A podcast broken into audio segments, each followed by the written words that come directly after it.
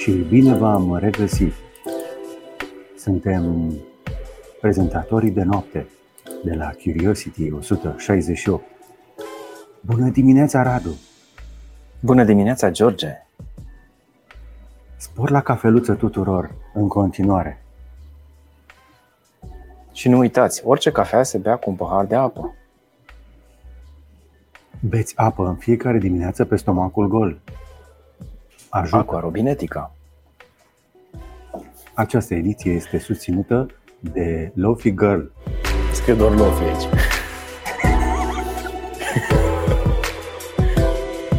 Continuăm această ediție muzicală cu știri din domeniul tehnologiei. O dăm aici pe Lofi Girl. Am pus o girl lângă, că a fost vedetă Lofi Girl în ediția anterioară. Oprim muzica, ne vedem de treabă. Hai că da, nu suntem serioși aici. Ce facem? Ce facem, oameni buni? Ce facem? Bună dimineața! Suntem la Curiosity și avem noutăți din internet și tehnologie. Nu avem meme-uri din astea ușoare. Înainte de orice, trebuie să vă spun că eu vă salut de pe alt fus orar la mine. Chiar este dimineață când înregistrăm, spre osebire unde e Radu, unde este dimine- a doua dimineață. Este după prânz. A doua dimineață. După prânz dacă ai mâncat. Da. Dacă n-ai mâncat de prânz, încă nu-i după prânz. Exact. Vă salută dintr-o clădire foarte interesantă. O să vă zic repede un pic de story time. Sunt într-o clădire de pe Wall Street. Am și tras un material foarte fain aici, pentru că aici am găsit cazare la un preț destul de ok și mă miram așa, bă, da, e ceva interesant cu clădirea asta, că nu arată ca, o, ca un hotel sau ca un Airbnb obișnuit. Și pe aia am început să văd pe aici, pe acolo, branding-ul desfăcut de pe pereți, de pe lifturi, de pe uși. Aici a fost înainte WeWork. Ați auzit de WeWork? WeWork e un startup care a făcut mari furori în industrie până acum câțiva ani, pentru că luau aproape orice clădire disponibilă de birouri și o subînchiriau startupiștilor care voiau un loc unde să lucreze, dar fără bătăi de cap. Și toată chestia asta a mers foarte bine, câtă vreme investitorii credeau că ăsta e viitorul muncii. Work from anywhere, varianta pre-pandemie, în care ne mutam de colo-colo într-un birou în altul. După care, ce se vezi, a venit nu doar pandemia, au mai venit și niște probleme financiare și între timp WeWork um, nu a dat faliment, dar s-a dus rău la vale, mai are foarte puține clădiri aici. Însă, ce am observat e că n-au gusturele. Clădirea asta este foarte fain amenajată, cu bucătărie, cu... avea inclusiv pe terasă jacuzzi, jacuzzi nu mai sunt, la creditorii. Dar uh-huh. mi se pare foarte interesant să poți să lucrezi dintr-o clădire, de pe o terasă, cu vedere la New York Stock Exchange. Asta mi se pare aroganță maximă, să stai la bule, în slip și să vezi N Y S E de pe terasă. Asta se putea face aici în vremurile în care WeWork era un veritabil unicorn. Cam atât despre story time-ul meu. O să vă mai arăt niște materiale faine pe care le-am tras aici. Am tras unul despre ce înseamnă Wall Street și ce înseamnă tot capitalismul în general, cu sursă de aici. Un material un pic diferit față de ce fac de obicei, sper să vă placă. Dar în ultimele zile am înregistrat și, înainte să plec mai ales, am înregistrat câte ceva interesant și o să vă mai zic despre eu, despre una pe care îl las pe Radu. Am testat în sfârșit, doamnelor și domnilor, Tesla Model X Plaid. Știi? They gone to Plaid. Am mm-hmm. mers pe Plaid.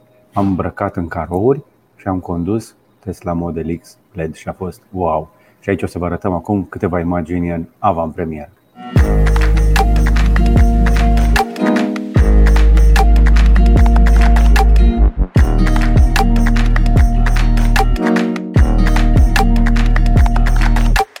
Trebuie să-i mulțumim pentru oportunitatea de a testa Model X Plaid, prietenul nostru care ne-a mai împrumutat și uh, acum vreo opt ani, acel Model S care bate milionul de vizualizări. Deci este o performanță pentru o mașină electrică. Și mai avem și alte lucruri faine la care lucrăm, mai ales Radu v-a pregătit ceva foarte fain. uh, Și am văzut că merge bine ăla cu nasul, în sfârșit l-ai făcut pe ăla cu nasul, nu? Da, voiam să-l fac mai complex de atât, dar uh, și nu mă aștept să meargă chiar foarte bine, pentru că e într-adevăr un produs de nișă, complet de nișă. Uh, dar uh, pentru cei pasionați uh, care erau curioși de cum se construiește și ce e de făcut, uh, l-am făcut ca să, să se bucure de el. Este atât de simplu de, de instalat încât nici nu pot să spun că ai nevoie de cunoștințe tehnice. Pur și simplu trebuie să ai un, un computer configurat, funcțional, cu o sursă nouă, am dat indicațiile respective și să instalezi TrueNAS-ul pe el, care TrueNAS, apropo, a început să meargă cu adevărat bine. Singura problemă cu care m-am întâlnit este că m-am apucat eu să fac un RAID cu acel sistem, pentru că până la urmă cam doar astea sunt harddiscurile pe care le avem și RAID-ul a crăpat. Deci momentan este în lucru. L-am configurat, e ok, e funcțional, are useri, are tot ce trebuie, are permisiuni, dar nu are um, hard disk-uri pe care să stochezi. Uh. Dar work in progress. Okay. Am menționat asta în clip. Asta este. Înainte să mergem mai departe, ca de obicei, trebuie să le mulțumim sponsorilor noștri care ne susțin și, în primul rând, aceștia sunt membrii plătitori. Trebuie să-i salutăm mai întâi pe cei care au abonamente aici la noi și ne susțin cu donațiile lor lunare. Apropo, ei au văzut, ca de obicei, Curiosity o sută șaizeci și opt înaintea tuturor, pentru că merită și vă suntem recunoscători pentru asta. Mai avem și un alt sponsor neplătitor, încă așteptăm să plătească la un moment dat. Trebuie să-i băgăm niște facturi la un moment dat, că văd că se lasă pe tânjală, face doar promovare aici la noi, nu știu, nu știu ce-i cu firma asta. G B punct ro, nu știu dacă ați auzit de site-ul ăsta, care merge bine merge și ar putea să-și facă și un buget de reclamă în curând.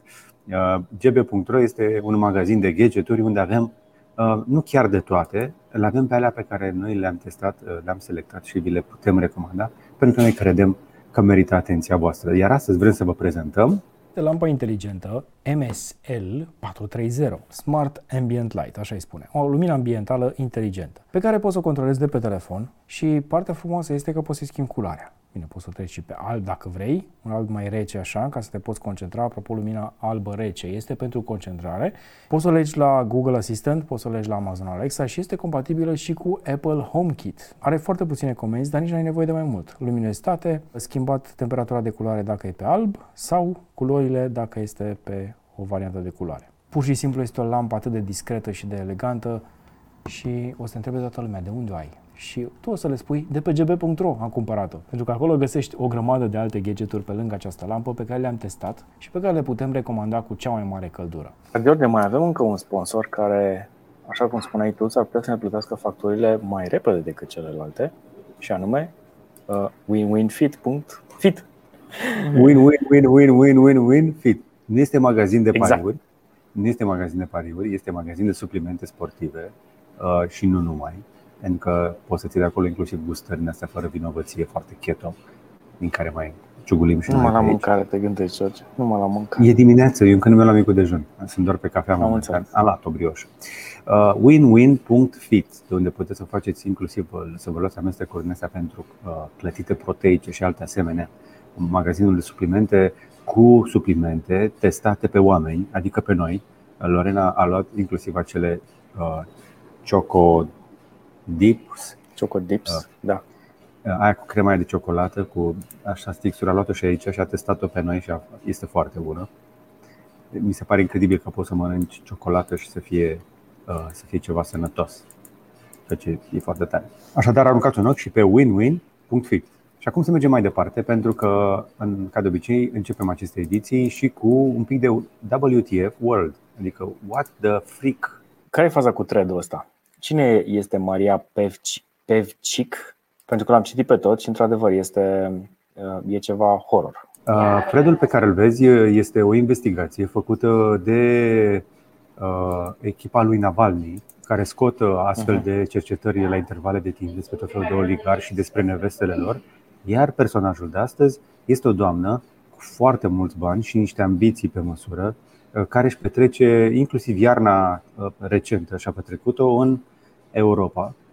Cei din echipa lui Navalny au urmărit-o și au pozat-o, inclusiv intrând la tot felul de petreceri de lux și magazine de bijuterii scumpe din toată Europa, pentru că această fostă soție oficial, oficial e fostă soție pentru că în august anul trecut a băgat un divorț din asta așa de ocazie, cel puțin așa susțin cei investigatorii.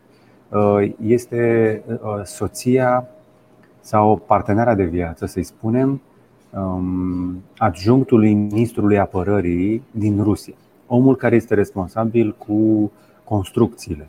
Deci uh, îl ai pe uh, ministrul apărării, da? Pe care știm cu toții. Da. Uh, și sub el este, sunt mai mulți. Ăsta este adjunctul responsabil cu infrastructura, cu construcțiile.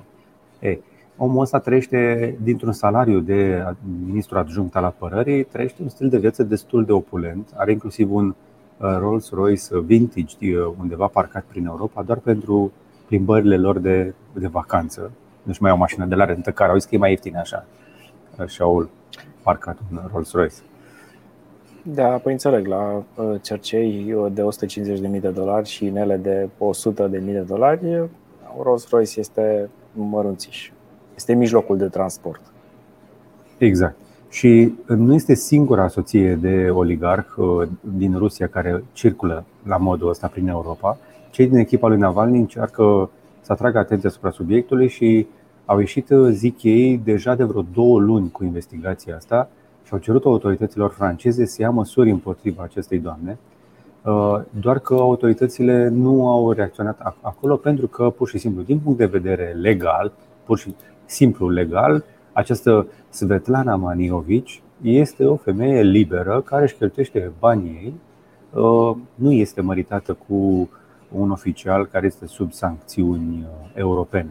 Așa că ea poate în continuare să-și trăiască stilul de viață aparent așa în Europa, fără niciun fel de consecințe, deși, ce să zic, are, are cu ce, are, adică pentru o doamnă care nu are un job sau are un stil de viață destul de, destul de interesant.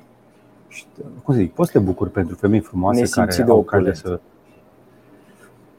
Chiar ne... Asta cu nesimțit de opulent nu sunt așa de socialistă încât să mă iau de stilul de viață al oamenilor, ci efectiv este o fractură între um, ce produce doamna și ce consumă doamna, știi? Adică nu este recunoscută. Păi pentru... nu, dar e, e o fractură între...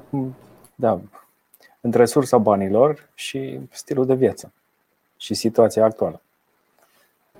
Exact. A fost surprinsă inclusiv la petreceri, spuneam, în stațiuni din astea, în Courchevel și prin alte părți din Europa. Și mulți, mulți oligarhi în continuare preferă Europa. Am mai vorbit despre chestia asta cu mai mulți invitați în I G D L C C, mai ales și în proful Borțun, dar și cu alți invitați care care vorbeam fix despre lucrul ăsta, că oricât de mult înjură e Occidentul decadent, uh-huh. când vin la shopping sau să-și trimite copiii la școală sau când vor să petreacă, tot aici vin. Deși mai sunt pârtii și în alte părți, mai sunt cluburi și în alte locuri, Europa pare a fi locul preferat uh, și al celor buni, dar și al celor mai puțin buni. Și cu asta da, încheiem e next level asta. pentru e next level pentru cei care au foarte mulți bani, să nu se mai etaleze la ei în țară, ci în afara țării, că deja la ei în țară toată lumea știe cine sunt. Așa este. Elveția este un exemplu de acest fel. Cred că vă amintiți, v-am povestit, am fost în iarnă vreo două, trei zile în Zermatt. Este o stațiune absolut specială pentru iubitorii de zăpadă, de pârtie, pentru că au ghețar, este zăpadă chiar și când nu este în alte locuri. Fusesem în Franța înainte și nu, nu, era, nu găsisem zăpadă. Dar ce am observat acolo și am mai vorbit cu localnici, localnicii elvețienii elvețieni sunt frustrați de avalanșa de oligarhi și de tot felul de bogătani care cumpără tot și au transformat stațiunea asta montană într-un fel de resorturi pentru miliardari. Și asta, într-adevăr, poate fi, poate fi frustrant, mai ales când ești localnic, ești chiar și elvețian și nu-ți permiți să stai în țara ta, în orașul tău, pentru că zonele respective, din, și din cauza acestor bani, foarte mulți care vin din tot felul de locuri de pe planetă, se gentrifică.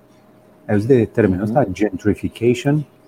Gentrification da. Este acel lucru care s-a întâmplat inclusiv în San Francisco și a dus la criza aceea a oamenilor străzii. Adică atunci când vin oameni cu bani mai mulți decât localnicii și cumpără sau închiriază tot ce este disponibil. Asta este gentrificarea, pe scurt.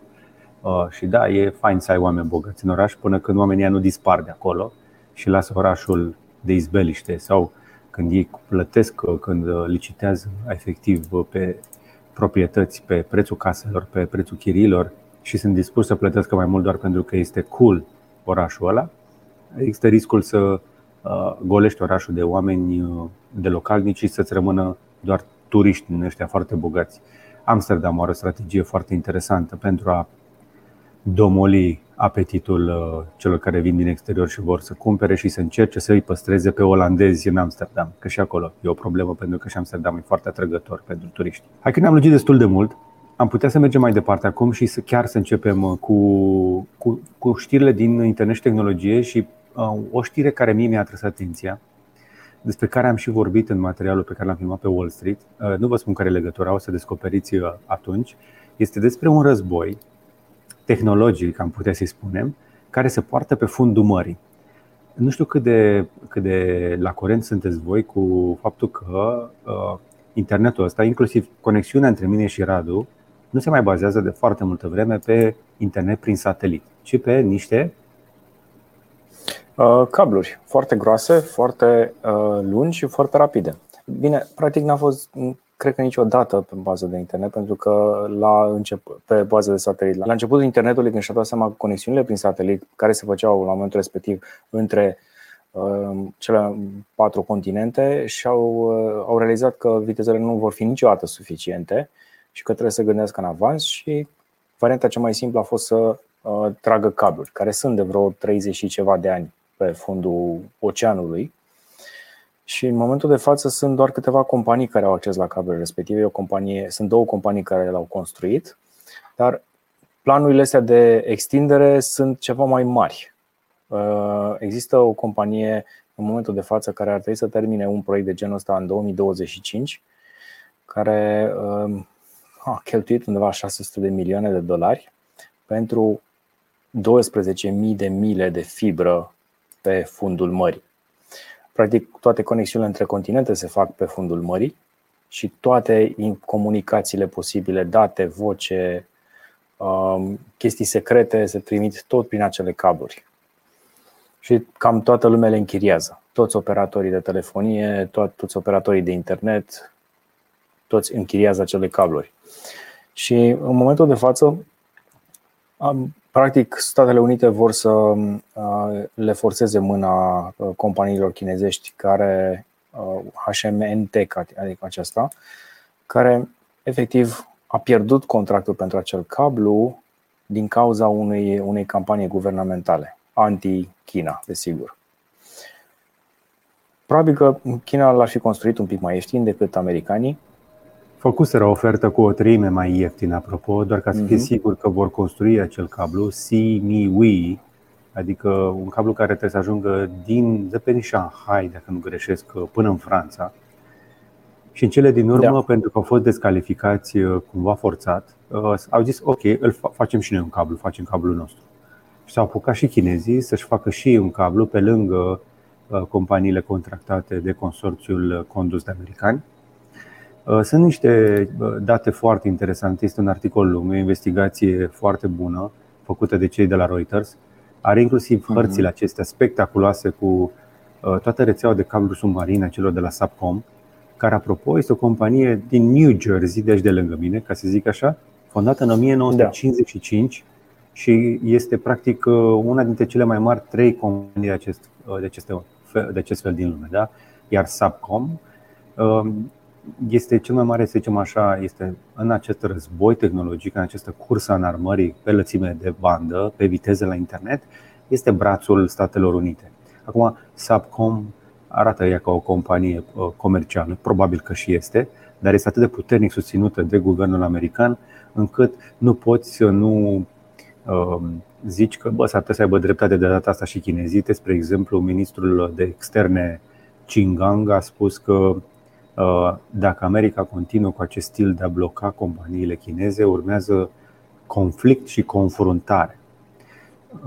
Asta arată că sunt, evident, în lupta asta, nu toate, să zic, bătălia nu se duce pe prețul cel mai bun sau pe tehnologia cea mai bună, ci pur și simplu pe cine controlează aceste cabluri, pentru că sunt atât de importante. Iar Washingtonul are o politică de uh, containment and suppression împotriva Chinei, despre care nu se ferește să vorbească public, adică încearcă să o țină sub control și să-i limiteze posibilitățile de a-și extinde sfera de influență globală, iar internetul este în momentul acesta un teritoriu de luptă extrem de important.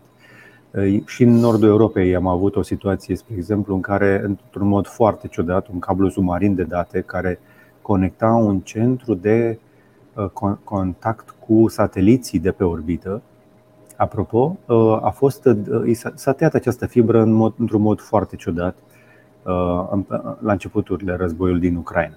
Fix sateliții militari de deasupra Europei, dintr-o dată au avut o mică problemă de conexiune din cauza unei fibre, nu știu, a mușcat-o rechinii, ceva s-a întâmplat acolo pe fundul mării, dar asta este o poveste care a trecut așa pe sub radar acum un an și ceva.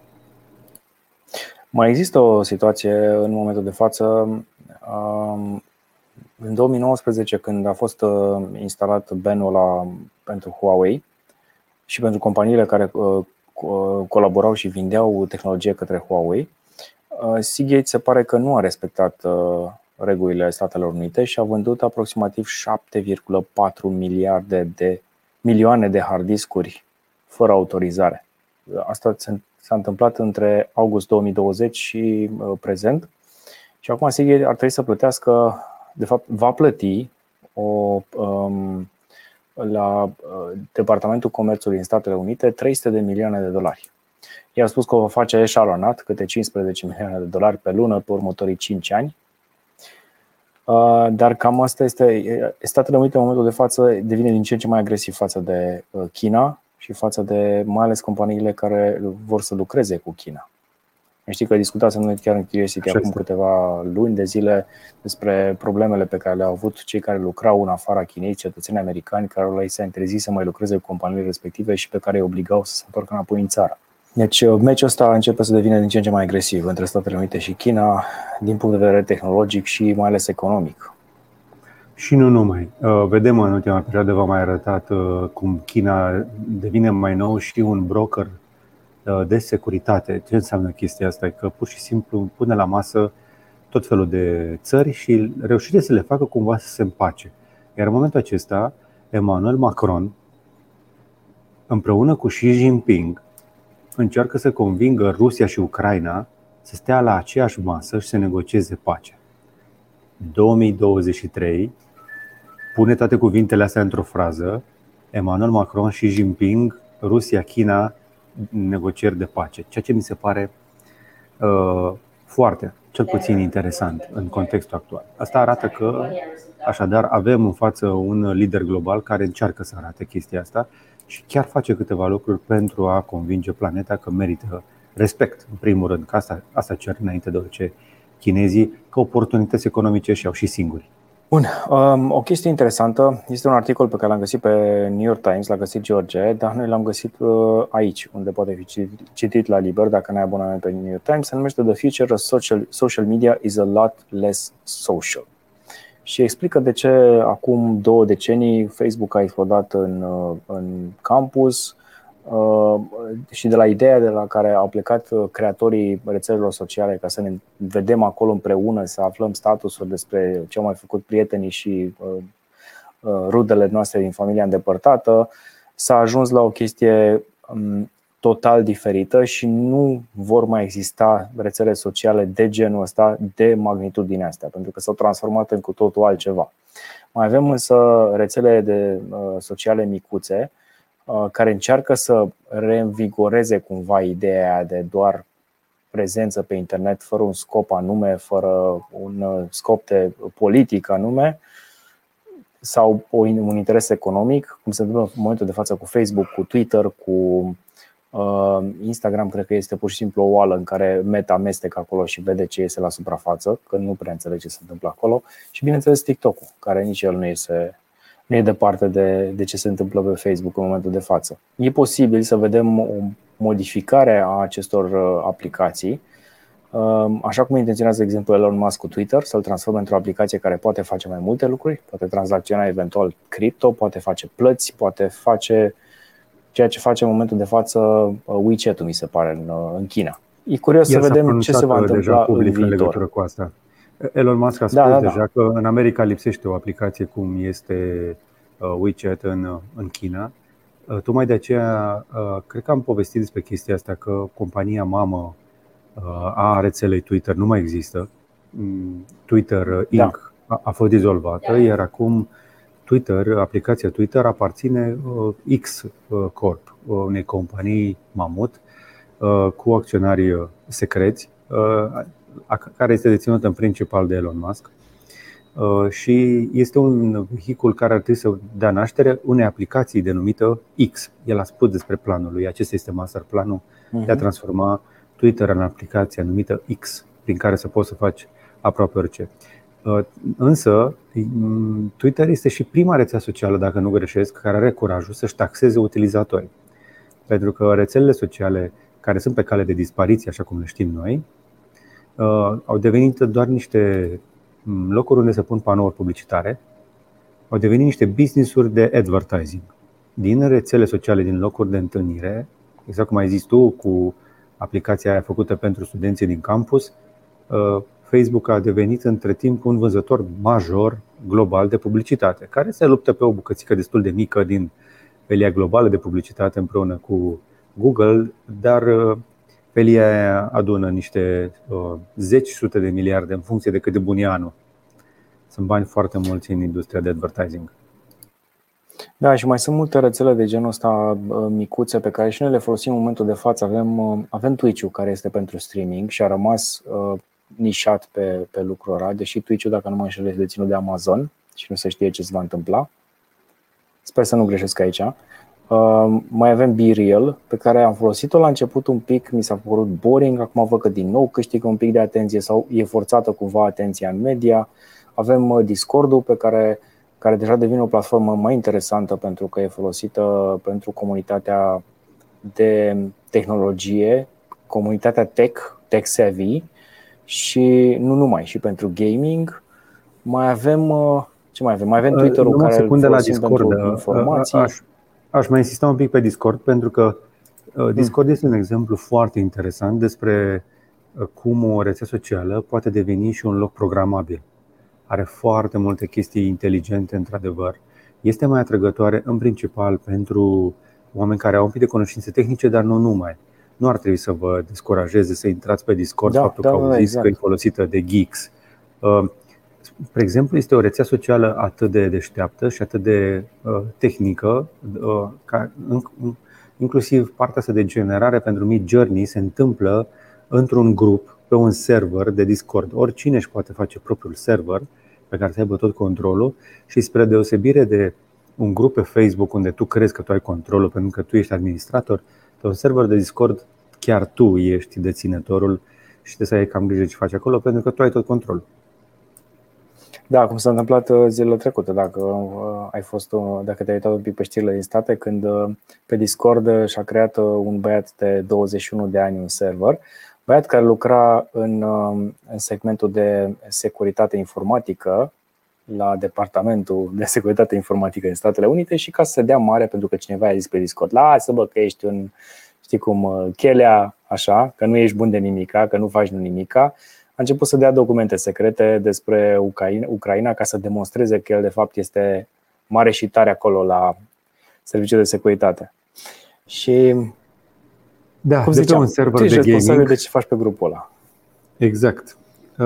În cele din urmă, personajul acesta, tânărul despre care vorbim, a fost, era breaking news fix când am ajuns în Statele Unite. A fost reținut, a fost săltat de F B I cu mascații și a fost dus în fața unui judecător și va sta foarte multă vreme în închisoare pentru că a, a, a dat publicității pe un server de Discord, iată, niște, uh, niște informații extrem de sensibile care au stat acolo, apropo, cel puțin două săptămâni până au fost descoperite de blogării de război ruși și care le-au preluat pe Telegram, altă rețea socială mascată sub formă de aplicație uh-huh. de mesagerie. Și după ce au fost preluate și de vlogării militari, blogării și vlogării militari ruși, au început să intre și pe radarul instituțiilor de presă mari, după care au intervenit instituțiile de forță și l-au săltat pe băiatul acesta care ne-a ajutat în sfârșit să aflăm și pe noi românii, spre exemplu, că România este extrem de importantă în acest război. Nu știu dacă știați, chiar dacă autoritățile de la București parcă dorm în papuci, se pare că nu dorm în papuci, fac niște chestii extrem de importante. Chiar ministrul Aurescu a trebuit să dea, ministrul nostru de externe a trebuit să dea un interviu așa cumva de urgență la B B C, în care la Hard Talk, este un talk show foarte bun, a fost întrebat de ce este România singura țară care nu comunică public despre ceea ce face în Ucraina. Și a bălmăjit-o puțin ministrul nostru de externe spunând că o să vă explicăm toate lucrurile astea după război. Pur și simplu asta este strategia românească. Facem niște chestii acolo, dar vă spunem după. Însă ce face România din documentele scurse pe internet? Varianta scurtă este că antrenează militari ucraineni. Este, cum au zis aliații, instrumentală. Dacă există un sinonim pentru chestia asta, este extrem de importantă pentru, nu doar pentru exportul de grâne al Ucrainei, ci și pentru transporturile de arme și de trupe către zona respectivă, dar mai ales, fiți atenți, pentru colectarea de informații. Suntem buni, hai să nu zicem bârfă, dar pentru colectarea de informații de pe front. Păi asta am făcut tot comunismul, nu? Suntem experți la asta. Exact. Iar românii sunt extrem de implicați în acest război. Ba chiar am avut, se pare, oameni acolo care oficial sunt cu titlul de instructori, dar unii dintre ei sunt angajați aparent, inclusiv în, direct în conflict. Asta pe lângă cei care s-au dus cu contract care nu reprezintă armata noastră, pentru că noi suntem țara NATO și nu, nu suntem implicați în acest război direct. Și acum, exact, pentru că știu că bucata sau se întrebe monitorizarea instituțiilor de la noi, le, le salutăm și le urăm spor la treabă, dar serios acum, noi ca cetățeni plătitori de taxe, pentru că din banii noștri se întâmplă chestiile astea, ar că am trebuit să știm ce se întâmplă, măcar atât de suficient cât să înțelegem în ce ne băgăm. Pentru că suntem pe graniță cu Ucraina, avem o graniță interesantă cu această țară vecină cu noi, pe care o susținem, evident, suntem alături de ucraineni de la început. Însă cred că românii nu sunt chiar atât de naivi încât să nu trebuiască să știe. Nu suntem niște copii, suntem cetățeni, trăim într-o democrație și toate țările din regiune comunică public ce fac pentru a-și susține vecinul.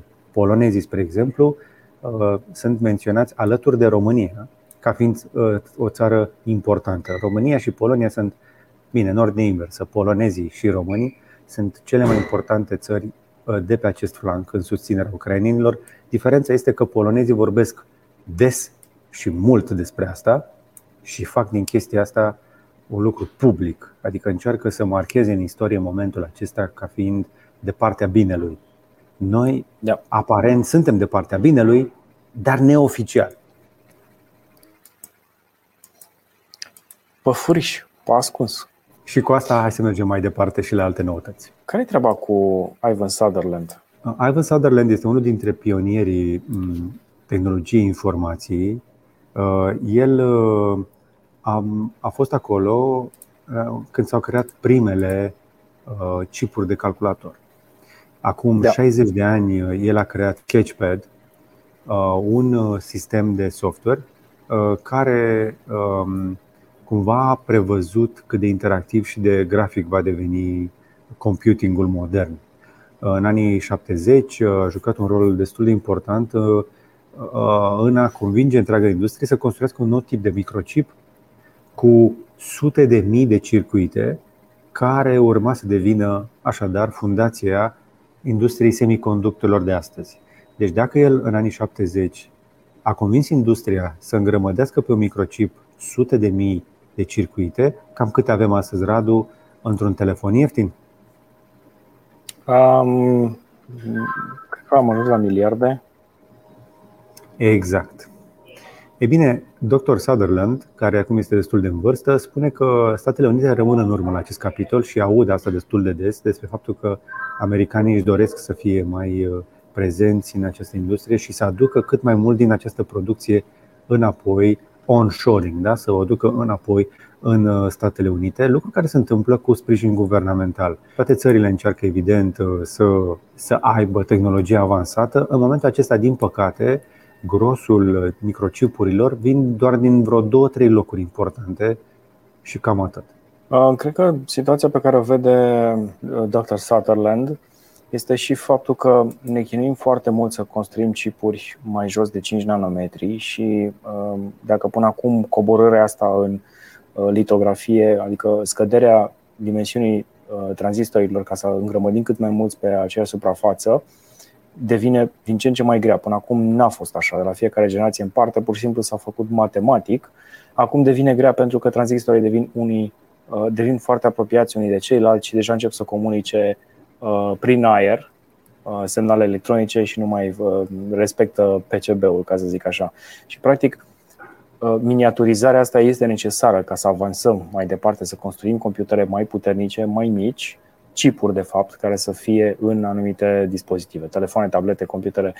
Astea sunt cele pe care le vedem noi. Da, e vorba de sateliți, e vorba de telecomunicații, de antene, de lucruri care au nevoie de procesare mai mare, mai ales că acum vine și A I-ul. Și A I-ul, cel puțin cel pe care, îl, care ne jucăm noi acum, cel, acest language model, nu poate funcționa, din câte știu, pe mai multe servere, în mai multe locații. Trebuie să aibă informația acolo, pe toată, în memoria RAM și în placa grafică, ca să poată să, le, să, poată să răspundă rapid.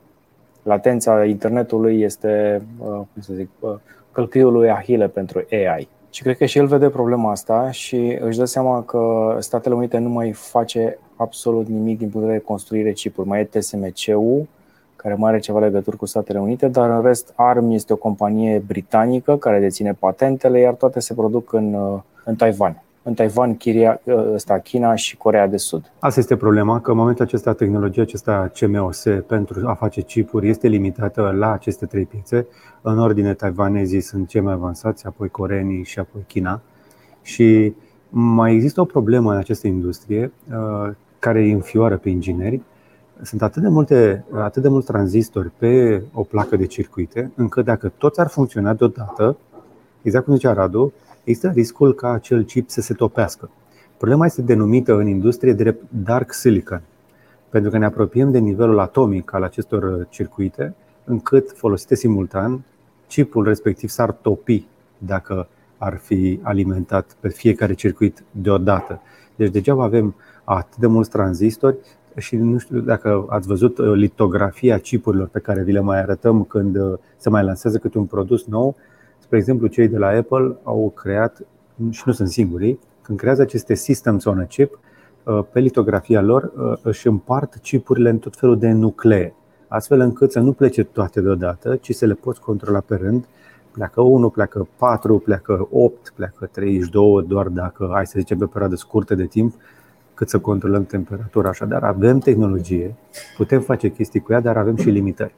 O alternativă care este cercetată, spre exemplu cei de la M I T, de la Massachusetts Institute of Technology, au creat în două mii nouăsprezece un prototip de microprocesor din tuburi, nanotuburi de carbon, care promite să fie de zece ori mai eficient decât chipurile de silicon actuale, ceea ce este iarăși o chestie spectaculoasă, dar cu toate astea siliconul încă nu a fost bătut de nicio altă tehnologie de atât de multă vreme.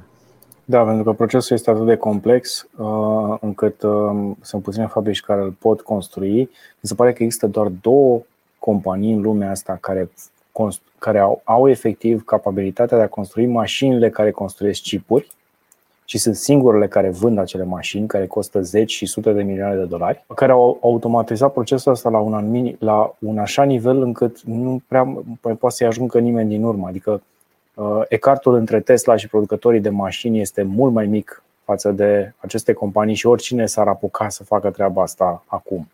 Țineți minte patru litere, că v-am mai povestit aici. Liderii în domeniu sunt A S M L, olandezii care vând acele mașinării care costă vreun miliard bucata și clădirea costă încă pe atât ca să poți să le pui în funcțiune. Și dacă cumperi doar una, nu-i de ajuns și așa mai departe. Și cele mai multe A S M L-uri sunt în Taiwan în momentul ăsta. E o industrie uriașă chestia asta cu microchipurile. Tocmai de aceea lideri în domeniu vin să spună că nu ar fi rău dacă ne-am uitat la soluții alternative, pentru că în momentul acesta tehnologia C M O S și chipurile pe bază de siliciu sunt în orice și peste tot și nu, dacă alergi în, ace- în cursa asta cu aceeași tehnologie, nu poți să creezi un ecart foarte mare față de competiție, trebuie să te duci într-o tehnologie diferită sau măcar mai nouă. Da, suntem, cum spun americanii, we are in a pickle. Suntem într-o situație delicată. Hai să mai schimbăm subiectul și să vedem și un pic de cancan. Pentru că astăzi, în ziua în care înregistrăm noi, cu o zi înainte de publicarea Curiosity, apropo, este un moment important pentru cei care nu s-a întâmplat asta prea mult la noi. Am avut eu pentru o perioadă scurtă de timp, după care mi l-au dat jos, pe merit, la momentul respectiv, un blue checkmark. Dacă ați avut vreodată bifă pe Twitter, fără bani, de astăzi nu mai e.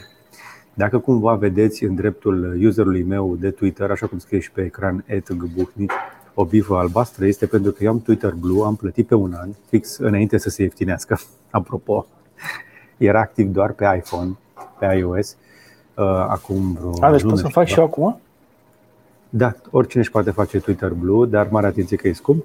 Nu știu că neapărat merită, nu recomand neapărat, dar Elon Musk a anunțat, bine, și Twitter, dar au anunțat săptămâna aceasta că elimină toate bifele vechi pentru conturile verificate. Adică dacă are cont verificat, cum? o sută de euro pe an? Da. Exact. Nu, mersi. Exact. Exact ce vorbeam puțin mai devreme, da? Intrăm în etapa în care rețelele sociale se înceapă să taxeze bani dacă vrei să vezi mai puține reclame. Există așadar un preț pe care trebuie să-l plătim dacă vrem să putem folosi aceste rețele sociale, cum să zic, fără, fără, cu mai puține reclame și ca să fie mai degrabă pentru oameni decât pentru companii, da? Gândiți-vă că și la o sută de dolari pe an pentru Twitter Blue, Twitter încă nu este rentabil pentru că foarte puțini oameni plătesc. Un mod în care poți să-i convingi să plătească este oferindu-le beneficii suplimentare. Și, spre exemplu, pe, pe Twitter, dacă vrei să ai bifă albastră acum, poți să plătești, dar mai sunt și tot felul de companii care au bifă în funcție de, cum spune Twitter, că sunt ori companii publice, ori zi, conturi afiliate Twitter, care au acum și păsărica lângă nume, cum are și Elon Musk. Are, și-a pus, a plătit în sfârșit acei opt dolari pe lună, că atât este în Statele Unite, uh-huh. dar i s-a adăugat și acea bifă că este de la Twitter. Um, și mai sunt uh, și alte adăugări la subnumele persoanei respective, dacă este un oficial guvernamental sau dacă organizația de presă respectivă este finanțată de stat. Și asta a dus la un mic scandal, pentru că B B C și C B C, adică compania de, națională de media din Marea Britanie, dar și cea din Canada, au primit etichetă de state funded. Nu, la B B C scrie publicly funded. Acum zice publicly funded, dar este state funded. Oricum, la un moment dat se luase, cei de la C B C făcuseră un super scandal că de ce, de ce se spune despre ei că sunt, um, sunt o organizație susținută de stat, de guvern, că ei nu sunt susținuți integral de guvern, că sunt mai, mai puțin de șaptezeci la sută din fondurile lor da, vin de la guvern. Și atunci Elon Musk s-a răzbunat pe C B C, le-a pus bifă galbenă și de desubt a scris șaizeci și nouă la sută government funded media. Uite, Justin care... Trudeau are altă handle. Este cu altă culoare, albastru, așa deschis. Exact. Cei de la C B C au spus că jurnalismul lor este imparțial și independent, că să sugerezi altceva este neadevărat, de aceea ne punem o pauză activităților de pe Twitter și cu asta s-au oprit. Au oprit comentariile, pentru că toată lumea a râs de ei după chestia asta. După ce vine să spună șeful rețelei sociale că e șaizeci și nouă la sută finanțat de guvern, pe pe meritul lor, adică pe mâna lor, pentru că eu am spus că mai puțin de șaptezeci la sută, dar n-au spus cât.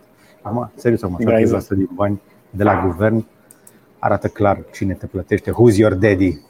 Hai să arăt și o chestie interesantă. Uh, mai știi telefonul pe care l-am văzut la C S? Și am zis că nu o să apară, că e fun, că e interesant. Ce am văzut noi la C S era de fapt o idee de, de lentilă care se aplica pe un telefon.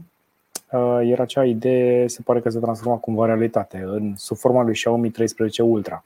Încă n-am văzut niște benchmark-uri cu el, niște comparații cu celelalte telefoane, dar uh, după cum arată lentilele de pe spate acestui telefon, s-ar putea să fie într-adevăr cel mai tare camera phone al anului două mii douăzeci și trei.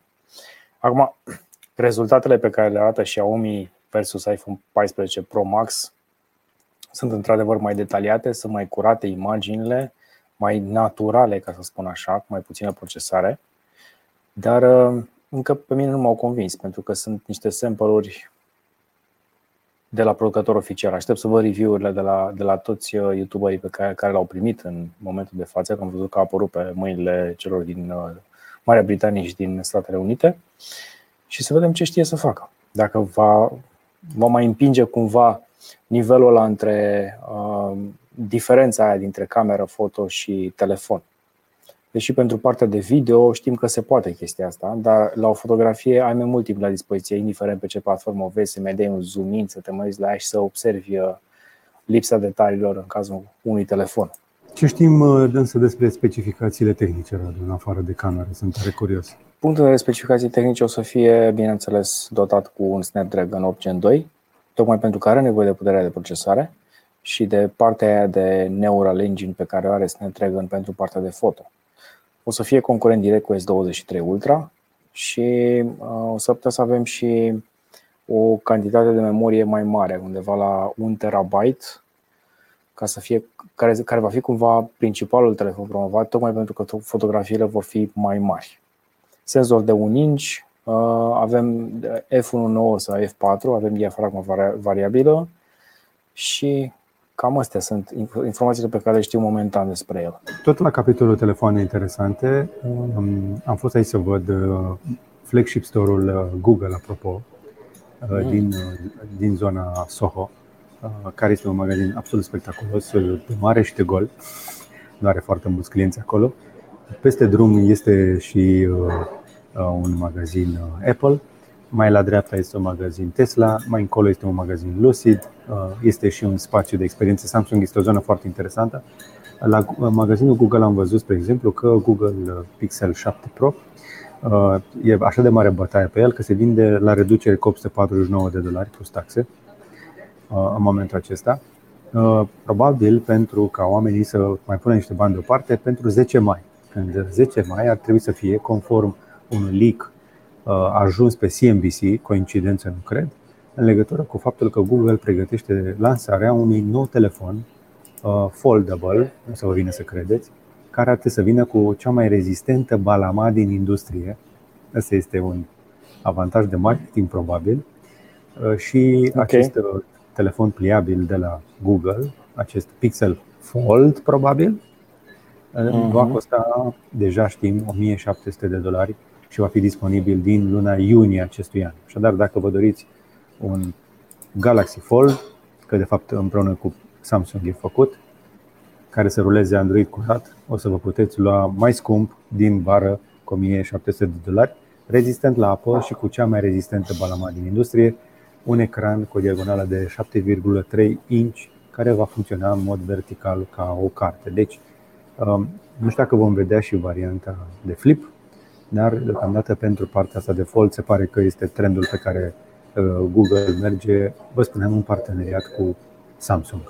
Și mai avem și câteva informații despre Apple iPhone cincisprezece și cincisprezece Pro Max.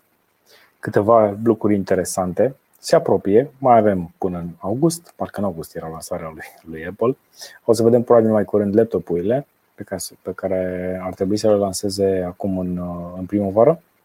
Și că există o chestie de un action button, adică Apple vrea să cumva să renunțe la butonul de volum. Mai știi telefoanele care aveau uh, mi se pare că era unul care avea butoane tactile, cred că pixelul, parcă pixelul avea, nu? Pe laterală, ca să faci swipe up la volum. O să aibă o chestie similară și uh, iPhone-ul. O să fie interesantă, folosim mai degrabă pentru camera, acest action button, trei D touch, force touch. E o tehnologie similară cu trackpad-ul de la, de la MacBook. Nu se știe încă dacă vor veni cu procesoarele pe care și le dorește Apple, cele la trei nanometri. Nu se știe dacă s-a finalizat discuția și problemele care au apărut la T S M C cu producția lor. Și nu se știe de altfel, de altfel sigur o sută la sută dacă va exista și un iPhone cincisprezece Ultra. Deși ăsta cred că era planul, planul lui Apple după lansarea smartwatch-ului, să vedem și un telefon mai bun decât Pro Max-ul. George este foarte pasionat de V R, a, a strâns o grămadă de știri. Adevărul este că dacă cauți pe internet știri despre tehnologie, jumătate din ele deja sunt despre V R. Nu mai ai cum să le eviți. Dacă cauți pe Google News și te duci la secțiunea de tehnologie, este plină de V R. La, la fel cum pe Science este momentul de față, săptămâna asta este plin de spațiu, săptămâna trecută a fost uh, legat de health. Uh, și avem un site care se numește aomni punct com, Supercharge Your Research with AutoGPT. Practic te învață, te ajută să folosești G P T Plus ca să cauți informații de pe internet, să le sumarizezi și să obții ceea ce îți dorești tu.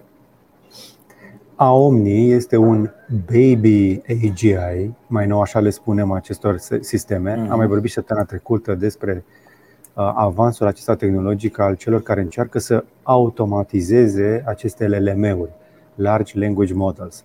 Insist, pentru că suntem aici între oameni deștepți, că nu stăteați cu noi până la minutul ăsta dacă nu erați cu adevărat pasionați de tehnologie, că ce vedem acum este un fel de inteligență artificială, pentru că are inteligență, însă avem deocamdată aceste Large Language Models, da? Adică modele de limbaj mari cu corpus de antrenament care învață multe chestii și apoi pur și simplu pun literă după literă, după probabilitatea ca acea, acea următoare literă să fie potrivită acolo și să se transforme în cuvinte care să aibă sens împreună. Este un joc al probabilităților. Este, este ca povestea de care v-am mai zis eu cu maimuțele, care dacă ai destule maimuțe și suficient de mult timp, una din ele o să-ți scrie Hamletul lui Shakespeare. Da. Da? Efectiv. Dacă le dai mașini de scris la suficient de multe miliarde de maimuțe, una dintre ele o să nimerească, o să dea la nimereală până iese uh, un Shakespeare. Mai este thread-ul ăsta de pe Twitter. Dacă vine de pe Twitter, vă dați seama că este bineînțeles de la George. El este cel mai activ acolo. Și în care Dan, Dan Murray Serter este un pasionat de tehnologie, de fapt antreprenor și angel investor, și vorbește aici despre AutoGPT și despre cum inteligența artificială poate fi automatizată să facă niște lucruri care până acum durau ore și acum se poate întâmpla chestia asta doar în câteva zeci de secunde. V-am arătat în ediția anterioară AutoGPT. Aomni este încă un exemplu de un AutoGPT care pur și simplu este un algoritm care își dă singur de lucru. Ce înseamnă aceste AutoGPT-uri? Sunt, um, să zicem așa, softuri care mai nou sunt puse și pe site-uri, dar multe din ele sunt în Python. Cine are un pic de pasiune pentru programare le poate rula pe propriul calculator, adăugând efectiv cheia de uh, A P I pentru uh, OpenAI, pentru G P T plus, dacă ai G P T plus. Un abonament plătit.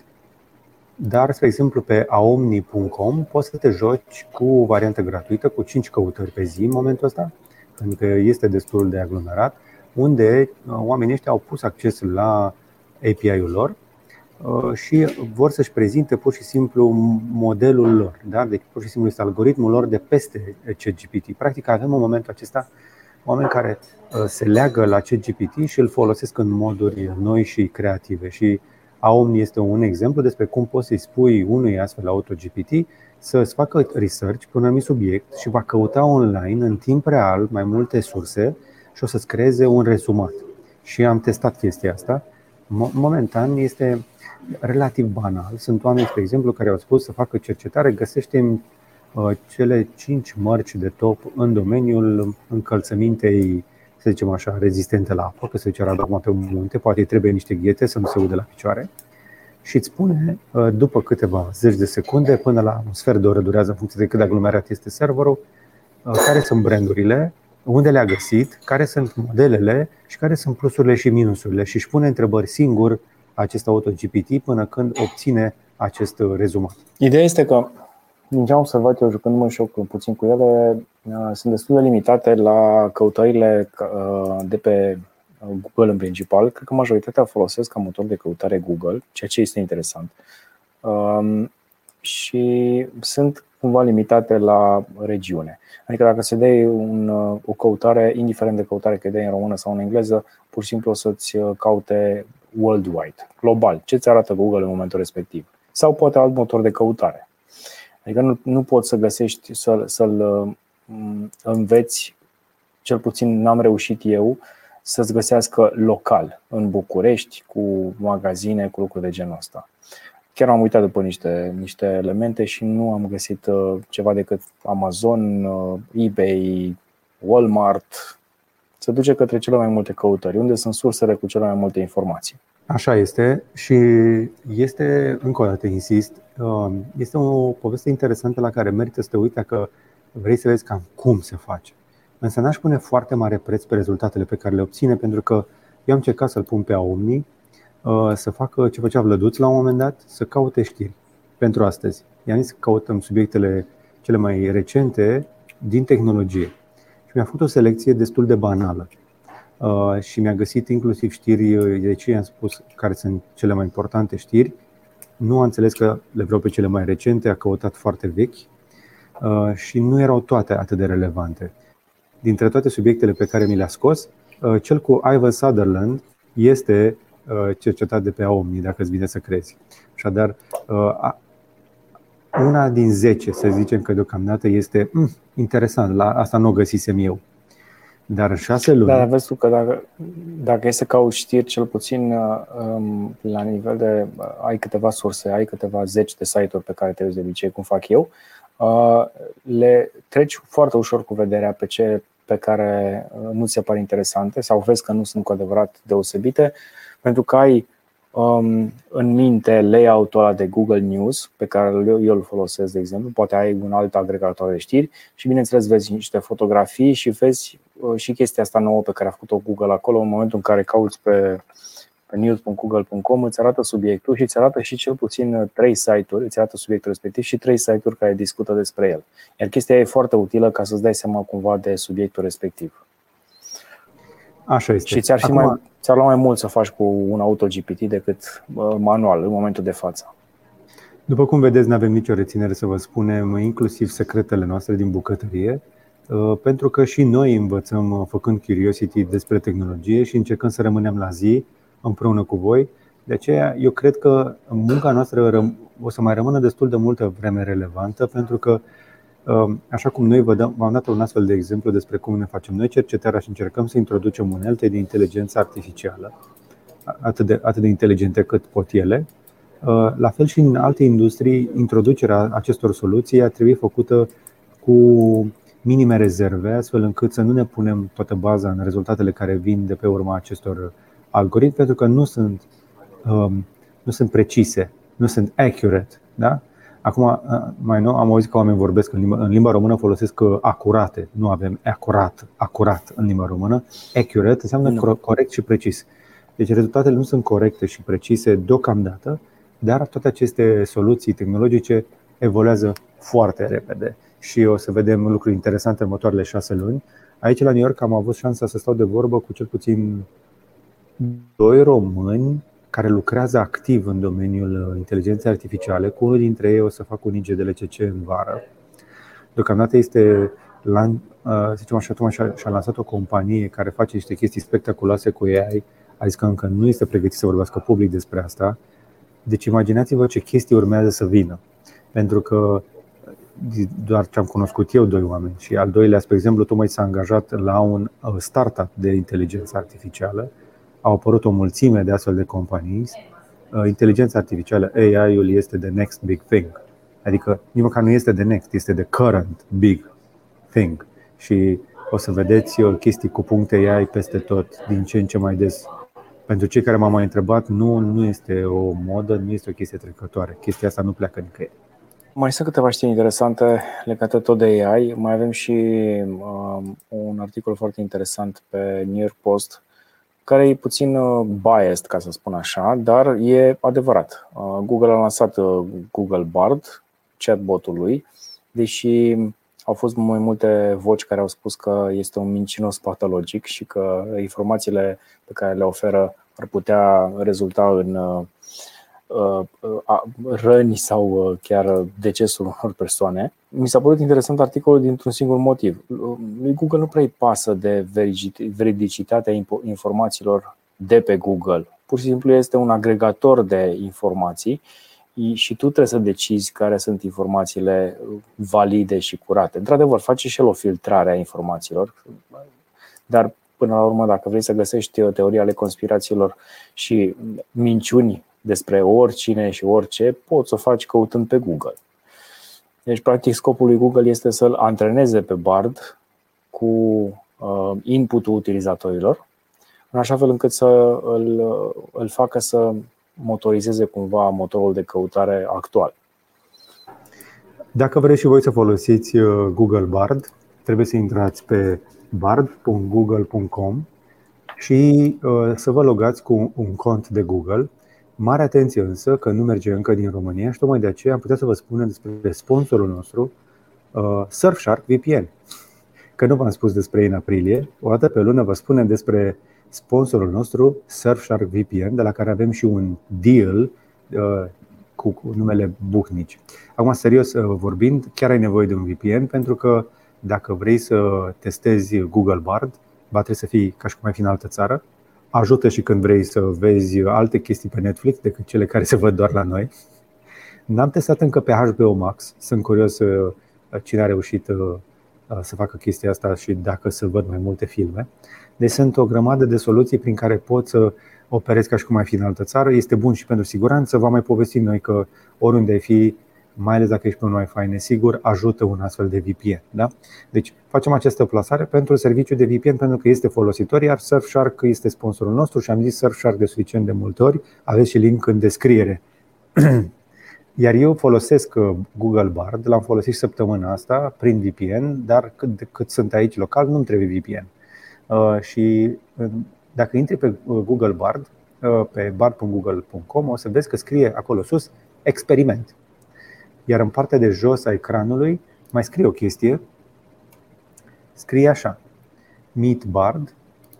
Deci mare atenție, nu poți intri cu cont de Google Workspace, trebuie să fie doar cont de Gmail, da? Și în partea de jos a ecranului, ia să-i dau eu share ca să-l vezi cum se vede la mine. Present, share screen. Iată. Deci când deschizi Bard, zici așa: I'm Bard, your creative and helpful collaborator. I have limitations and I won't always get it right, but your feedback will help me improve. Exact ce zicea Radu, că Google folosește uh, asta pentru a-și îmbunătăți produsele și serviciile, dar dacă te uiți în partea de jos a ecranului, Bard may display inaccurate or offensive information that doesn't represent Google's views. Așadar, în momentul acesta, cei de la Google încearcă să ne convingă că fac ceva pe partea de A I, adică fac lucruri în zona de A I, sunt acolo, sunt existăm prezenți. Și noi aici, facem și noi ceva. Din păcate însă nu parcă fac ceva important și relevant. Adică chiar dacă am acces la Bard și este gratuit, tot mă întorc la OpenAI, unde am un abonament lunar plătit. Momentan un abonament plătit este mai interesant decât varianta gratis. Cu toate acestea, pe termen lung, țineți minte ce v-am mai povestit, produsele cele mai de succes pe termen lung sunt cele ieftine și suficient de bune. Nu trebuie să fie scumpe, trebuie să fie suficient de bune. Și atunci, hai Corect. Să vedem cine va câștiga în această cursă în armării, pentru că săptămâna asta inclusiv Elon Musk a dat un interviu mai lung lui Tucker Carlson la Fox. Nu prea putem noi să-l vedem din România, există o bucată editată pe YouTube, nu e chiar complet interviu, în care Elon, destul de supărat pe faptul că investiția lui în fundația OpenAI s-a transformat în bani gratis pentru, pentru o companie, for profit. În momentul acesta OpenAI este, for, este o companie rentabilă, for profit, care a strâns runde de finanțare și Elon Musk a promis că face el un alt G P T.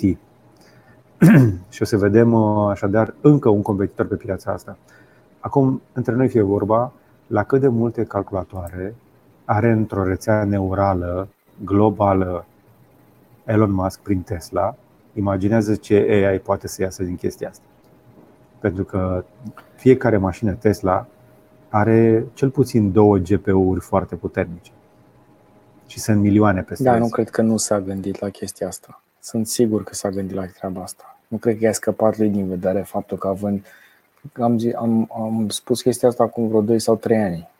Um, când am început să discutăm despre el. Păi toate mașinile astea sunt legate între ele, mai vine SpaceX, uh, Starlink, ave, au și conectivitate directă care nu se bazează pe alți provideri de informație, de, de, de, de, de comunicații. Practic este rețeaua lui proprie și personală. Nici nu știi câtă dreptate ai, pentru că eu am, mi-am monitorizat mașina. Având o rețea un pic hmm. inteligentă de internet acasă, pot să văd cam ce trafic trece prin uh, access point-ul din garaj care alimentează cu internet mașina. Când mașina da, este legată la priză, urcă, îți face probabil zece de gigabytes de upload. Urcă toate imaginile pe care le-a filmat în momentul respectiv, plus alte informații de telemetrie și așa mai departe. Nu știi că există yes. un, mi se pare că există un abonament, de fapt un abonament. Da, e un abonament de asigurare în Statele Unite la Tesla, care îți limitează posibilitatea de a ieși cu mașina după o anumită oră, dacă ieși foarte mult după ora respectivă și tu ai un abonament de asigurare destul de redus ca să nu riște, să, să nu riște compania de asigurări să plătească prea mult pentru tine, nu te lasă să ieși după o anumită oră, ceea ce este mind-blowing. Mai ales dacă n-ai respectat regulile de circulație și nu ești atent și lucruri de genul ăsta. Exact. Exact, pentru că știm asta de la experimentul nostru cu Tesla Full Self-Driving în Las Vegas de anul trecut, că acea cameră din interior e activă. Știam de atunci că este activă, dar atunci era oficial doar pentru a monitoriza ce fac la volan șoferii, că se vadă că sunt atenți, uh-huh. că țin mâinile pe volan și că nu abuzează de sistem. Ți-aduce aminte? Felul în care funcționează această cameră de la bord, nu știm foarte multe de la Tesla, dar știm asta de la un alt startup pe care, la care am filmat exact ce face camera respectivă de bord. Recent vă arătam de la C E S din Las Vegas, coma punct A I. Este o, o companie relativ mică care de câțiva ani încearcă să facă mașinile autonome. Avem un clip pe canal care intră în detalii despre cum funcționează tehnologia lor și sunt foarte multe mașini, apropo, pe care se poate instala, multe Volkswagen-uri care au parcare asta automată sau conducere adaptivă. Da? Uitați-vă acolo.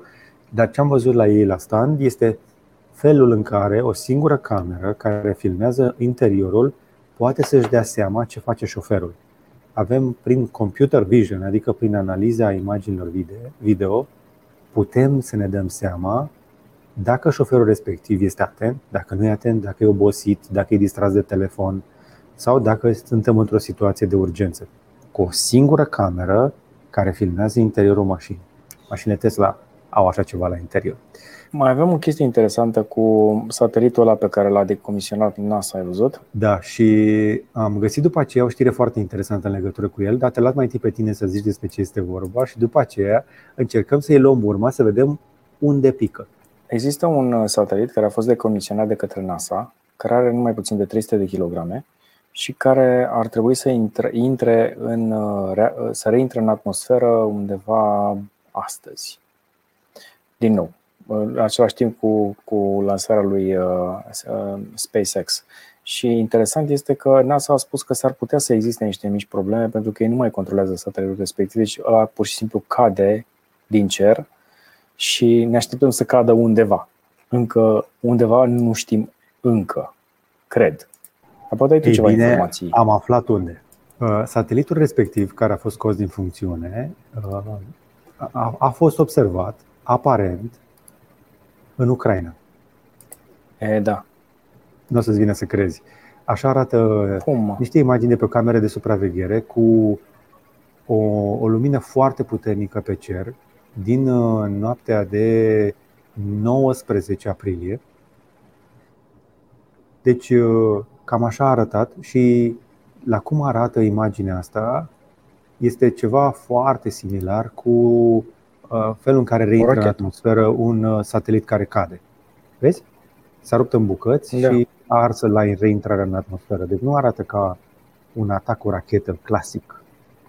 Plus că apărarea antiaeriană din Ucraina nu a acționat. Abia după ce a apărut această lumină pe cer a pornit alerta antiaeriană, care a fost, a fost apoi oprită. Da, uite ce scrie B B C News, că NASA spune că acel, uh, acea lumină de pe deasupra Kievului n-a fost un satelit, probabil un meteorit. Acum, satelit sau meteorit pică la fel și arde la fel la intrarea atmosferă. Păi da, dar unde e satelitul? Problema este că nu știm. Deci am, am pornit în căutarea lui și uh, cetățenii de pe internet uh, suspectează că a, a, cam ăsta ar fi fost satelitul, cel de deasupra Kievului. Nu știm încă sigur. Așadar, chiar și în timpul războiului mai cad meteoriți, chiar și în timpul războiului mai cad sateliți, s-ar putea să nu fie neapărat rachete. Acum, săptămâna asta... Războiul ține cont de meteoriți, sateliți, se oprește războiul? Sau sateliții țin cont de război? E, las că mergem pe altă planetă, acum ăștia deja se bat între ei. Sunt un pic ocupați, da. Uh, apropo, paranteză la războiul din Ucraina, săptămâna aceasta ucrainenii au primit din Germania rachete Patriot. Nemții au anunțat că le trimit și erau deja acolo, ceea ce big thumbs up, Germania face ce trebuie și ajută pe ucraineni în lupta cu invadatorul. Dar mai multe despre acest satelit nu știm, așadar avem efectiv un satelit care trebuie să intre în atmosferă, dar nu știm pe unde. Și ca el mai sunt foarte mulți, după cum știți, v-am mai arătat noi în trecut, este o întreagă centură de gunoaie din astea spațiale în jurul Pământului. Poți să te crucești văzând câți sateliți scoși din funcțiune se învârt în jurul planetei albastre și într-o zi vor începe să cadă. Important este să nu cadă ca bucăți din stația spațială chineză, care, din fericire, doar șase la sută din umanitate este concentrată în orașe aglomerate, adică șase la sută din suprafața planetei, pardon. Asta înseamnă că probabilitatea ca să cadă, peste, să cadă în capul cuiva e destul de mică, dar probabilitatea există, iar NASA a calculat undeva la unul din două mii să cadă în capul cuiva. O șansă destul de mare, pentru că ai șanse mult mai uh, mici decât asta să te calci o mașină sau să-ți rupi piciorul alergând pe stradă. Deci uh, șanse uite, mari să cadă ceva în cap. Păi da, dacă te uiți la harta asta, staff, staffin.space, uh, harta asta îți arată exact unde sunt obiectele, care sunt acele obiecte, care este um, în momentul de față altitudinea lor, maximă și minimă, și cam când au fost construit. Unele din nouăsprezece șaptezeci și unu sunt încă acolo. șaptezeci și cinci, uite cât de multe vechituri avem în spațiu. Uite, unul din nouăzeci și doi, este șaptezeci și patru, o, o, un corp de rachetă. Sunt o grămadă de zeci de mii de obiecte și asta în apropierea Pământului. Nu vorbesc de cele de pe inelul din, din afară, ci foarte aproape de atmosferă. Și mare atenție, pe vremea aceea noi nu credeam că ele o să cadă vreodată înapoi. Cel puțin nu eram sigur în legătură cu asta.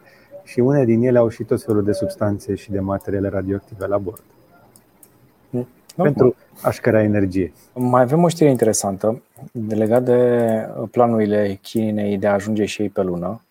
După cum știm, luna în momentul de față, ca și soarele și alte planete, nu au un proprietar. E pur și simplu o chestie, o convenție internațională în care cine merge primul poate să facă cam ce vrea pe acolo. Planul de, de construcție al Chinei pe lună e interesant.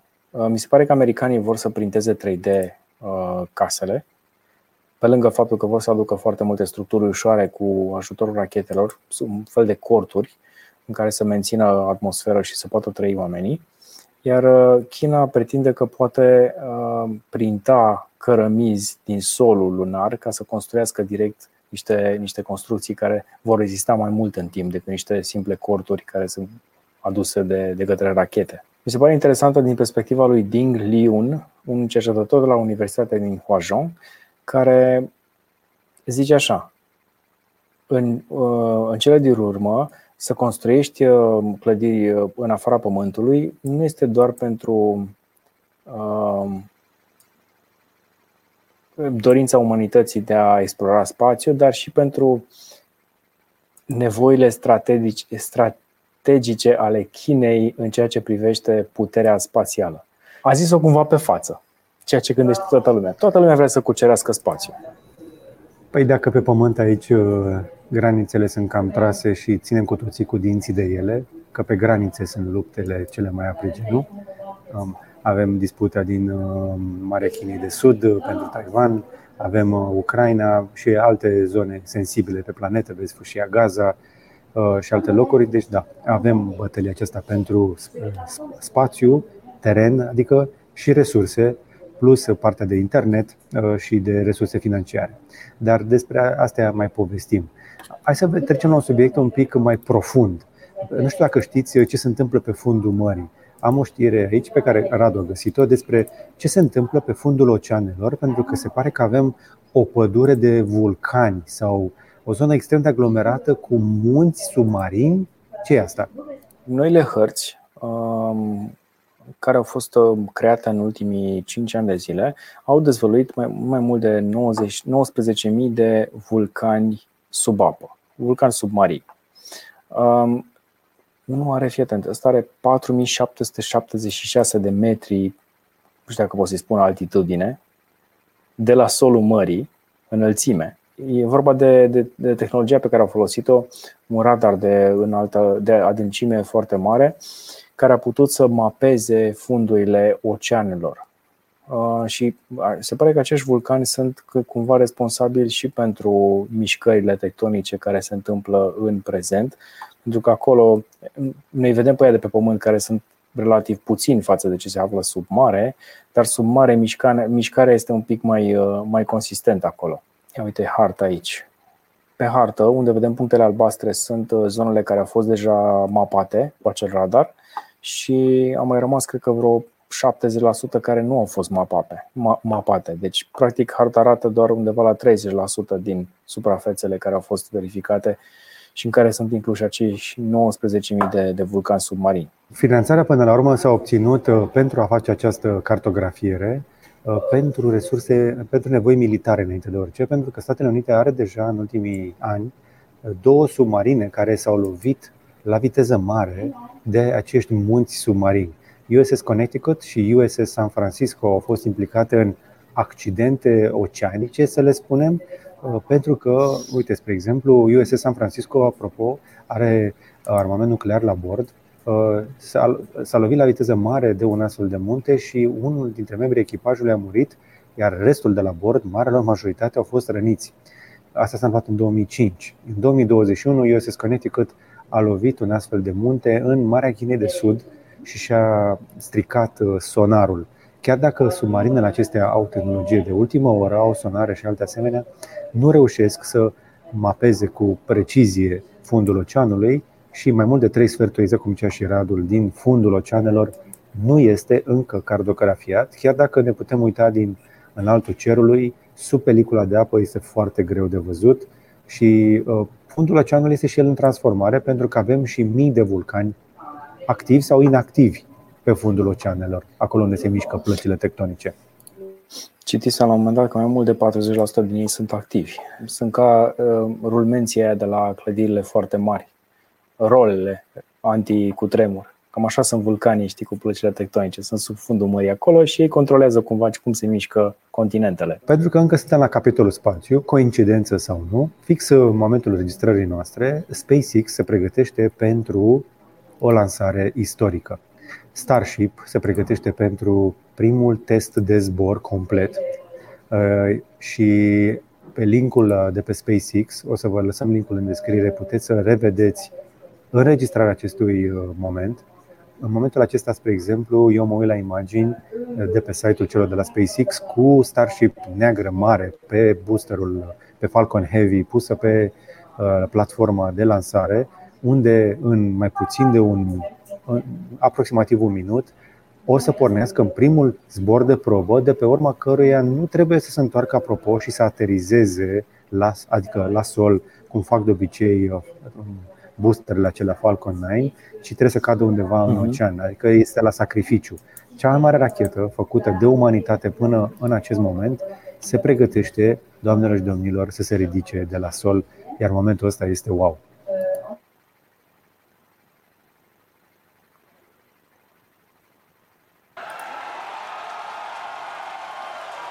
Aplauze, fericire mare pentru cei care se află în momentul ăsta în cabina de lansare. Sunt douăzeci și opt de secunde. Au făcut zoom pe, pe imagine ca să vedem decolarea rachetei. Hai seama, nu e nimeni acolo în hangarul respectiv, toată lumea a plecat.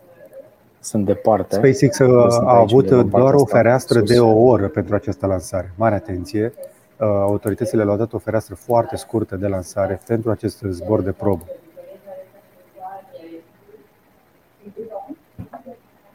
Ia să vedem, ia să vedem. Bine.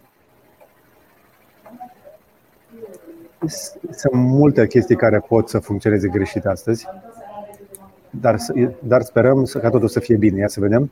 Mai sunt câteva secunde. Pentru cei care sunt pasionați de domeniu, știți deja că Starship ar trebui să fie un sistem de transport reutilizabil care ar trebui să poată să ducă echipament, dar și astronauți către orbită pentru a ajuta umanitatea să se întoarcă pe Lună, să călătorească către Marte și chiar mai departe.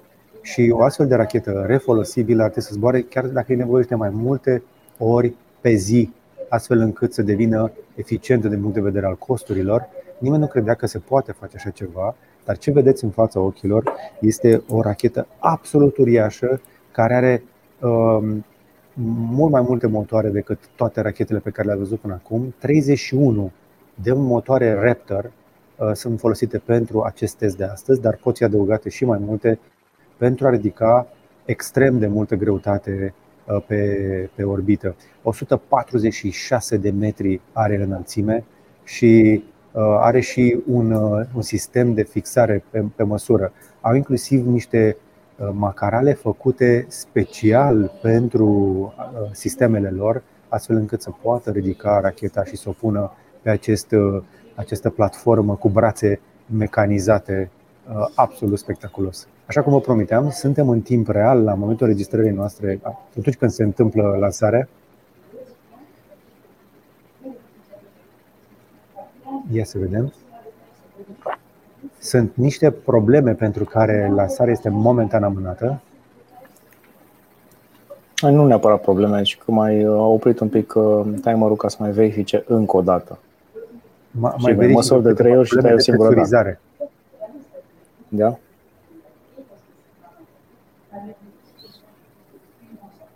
Am auzit aplauze pentru faptul că presurizarea a reușit. Urmează să aflăm în scurt timp dacă până la urmă lansarea se face sau nu. Din momentul în care se bagă combustibilul în rachetă, este atât de rece încât nu se poate amâna lansarea pentru că riscă să-l piardă. Se pare că până la urmă toate alertele au fost ridicate și lansarea se face. Ia să vedem. Ce este interesant este că în astfel de momente când se oprește temporar o lansare, este și de test, aud aplauze acolo în spate, se pare că până la urmă pleacă. Se resetează contorul la minus patruzeci secunde până la momentul lansării și din momentul acela când toate alertele se ridică, în patruzeci secunde se poate face lansarea. Aud foarte multă bucurie la SpaceX pentru această lansare. Este foarte emoționant pentru ei să poată să-și lanseze în cele din urmă această rachetă la care s-a lucrat atât de mult. Mai sunt zece secunde în momentul în care mă uit eu. zece, nouă, toată lumea strigă acolo în spate și numără fiecare secundă.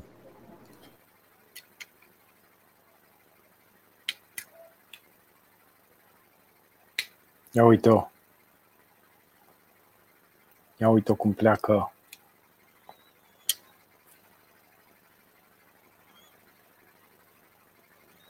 Câtă forță.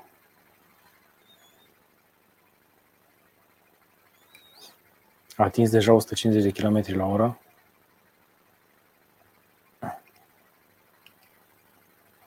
Și va fi într-o accelerare continuă până când iese din atmosferă.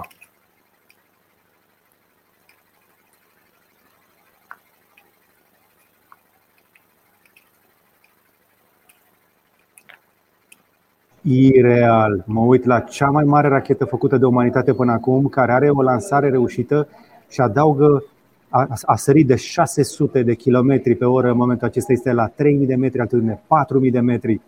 Primul minut de balansare și Starship este un succes incredibil.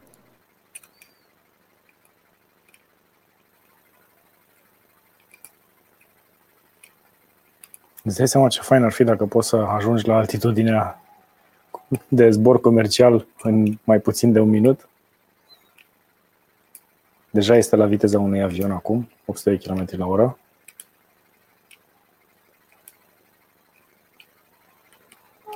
Acesta este, acesta este momentul cheie când trece de Mach unu, este presiunea aerodinamică maximă. A depășit cu, cu succes în momentul respectiv. Mi se pare genial cum se văd toate motoarele acelea Raptor din partea de jos. Fiecare luminiță pe care ați văzut-o este un motor extrem de puternic care împinge această rachetă către orbită. Este la șaisprezece mii de metri în momentul acesta și are peste o mie trei sute de kilometri la oră. O chestie atât de mare, un bloc de o sută cincizeci de metri înălțime care uh, s-a lansat cu puterea unei... Nu, n-am, n-am cuvinte. Pie- moment de piele de găină. La ce altitudine se decuplează? Deja a ajuns la douăzeci și șase de kilometri. Wow. Acum urmează. Urmează, urmează separarea în câteva momente. Ia să vedem. Acum urmează întoarcerea. Iată, racheta s-a întors, trebuie să facă decuplarea și apoi racheta ar trebui să aterizeze în golf. Practic va fi prăbușită, controlat în, în golf. Ia uite, uite întoarcerea, se simulează condițiile așadar de revenire. Și asta este flipul, întoarcerea pentru separarea stagilor. Asta se întâmplă la o viteză iarăși destul de mare.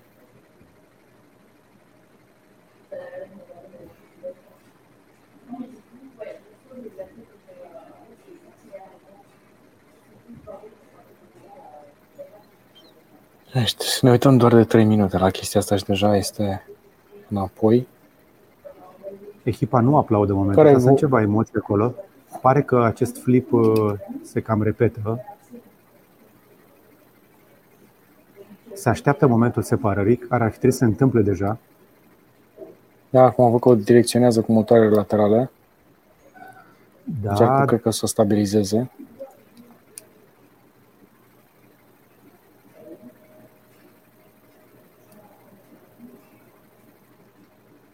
Trebuia să se separe până deja acum, este... nu s-a făcut încă separarea. Deci asta este prima problemă care apare. Racheta încă nu a reușit separarea.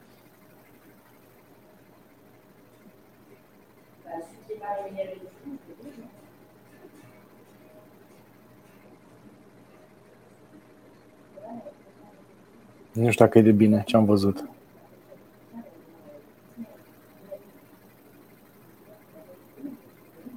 Ia să vedem și ce se întâmplă acum. Ar fi trebuit să se întâmple separarea. S-ar putea să fie explodată racheta intenționat ca să nu... Toată echipa este extrem de bucuroasă. Se văd imagini de bucurie de la SpaceX pe, la, pe tra, uh, uh, transmisiunea oficială.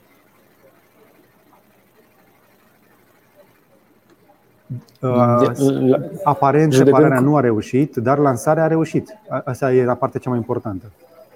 Ok.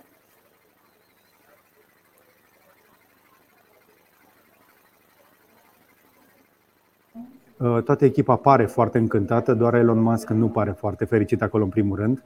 Deci e ok? Nu. Deci până la urmă separarea nu a reușit.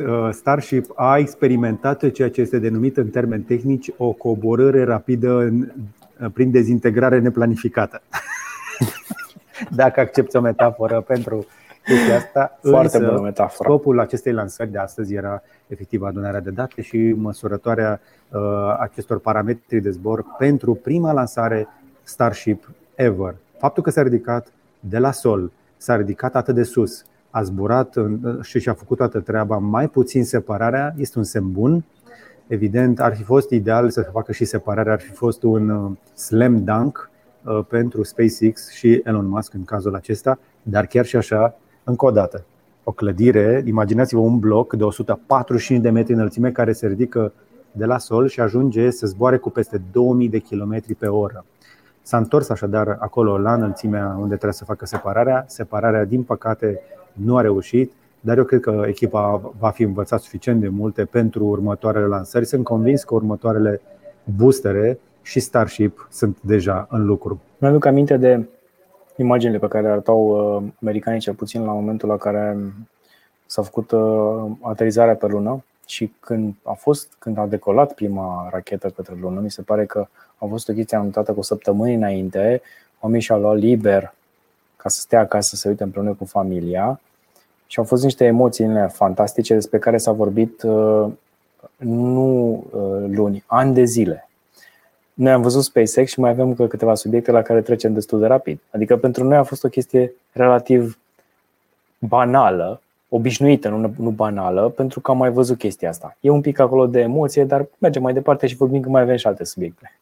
În mod normal, după momentul acela de ridicare, ar trebui să întâmple separarea și uh, cele două piese rămase, ca să zic așa, adică uh, partea de Super Heavy și Starship, uh, să se să aterizeze fiecare dintre ele în Golful Mexico. În Golful Mexic ar fi trebuit să fie boosterul, iar Starship în Oceanul Pacific ar fi trebuit să revină și să cadă în ocean. În momentul acesta sunt doar bucăți care au ajuns pe fundul apei. Și cu asta oprim aici partea de transmisiune de la SpaceX. A fost un moment fain pe care m-am bucurat că am putut să-l prindem împreună. Ne apropiem de finalul Curiosity de astăzi. Hai că mai avem câteva știri, doar câteva. Foarte avem o chestie interesantă pe partea de auto, avem un Jaguar E V două mii douăzeci și cinci care va fi într-adevăr o chestie interesantă dacă va ajunge pe linia de producție. Un G T cu patru sute treizeci de mile autonomie, adică vreo șase sute de kilometri la șase sute de kilometri autonomie, care va costa undeva la o sută de mii de lire, undeva la o sută douăzeci de mii de dolari. Um, Mi se pare că Jaguar și Land Rover s-au redenumit. Se numește J L R acum, se numește Jaguar Land, Land Rover. Asta este practic strategia lor pentru supercaruri electrice. Mai avem o chestie interesantă din, care vine din China. Nu știu cum reușesc oamenii ăștia și cât timp liber au la dispoziție și câtă pasiune în primul rând ca să construiești așa ceva. Băiatul ăsta a făcut un Audi Q șapte sau Q nouă parcă, Q șapte, l-a construit de la zero, dar l-a făcut uh, supra. Arată ca un Q șaptezeci și șapte, între noi fie vorba, Q șapte șapte șapte, ar putea să, dacă îi pune și aripi. Uite-te la el, deci mi se pare genial. Omul ăsta a făcut o mașină complet funcțională din, uh, din tablă, la el în curte, la el în service.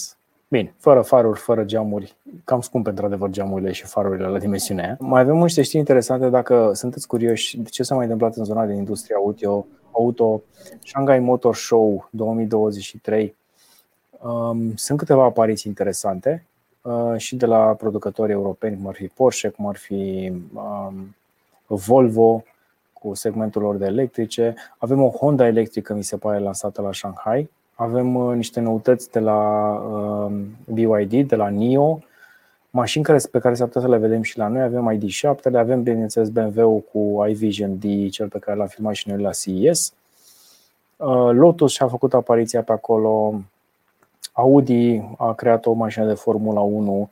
Sunt multe știri pe care le puteți citi doar din pagina asta pe care v-am lăsat un link-ul de mai jos. Apropo, aruncați o privire jos în descriere, nu sunt doar titlurile pe fiecare linie, ci sunt și linkurile la fiecare știre pe care le-am găsit ca să vă fie mai ușor, sunt prescurtări, dar sunt site-urile oficiale pe care le-am folosit și noi.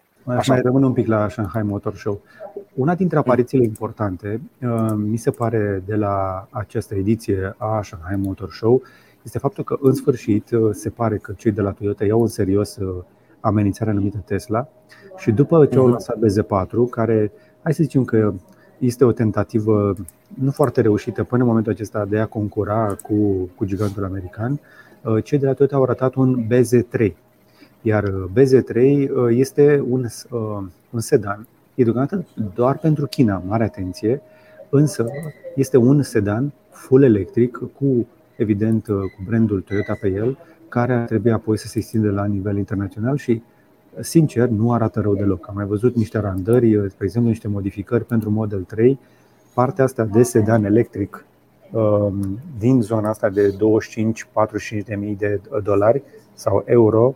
Este o zonă extrem de competitivă care mă interesează pe mine în mod special, pentru că eu cred că tot mai mulți dintre noi ne dorim și ar trebui să ne și putem permite așa ceva. De acord.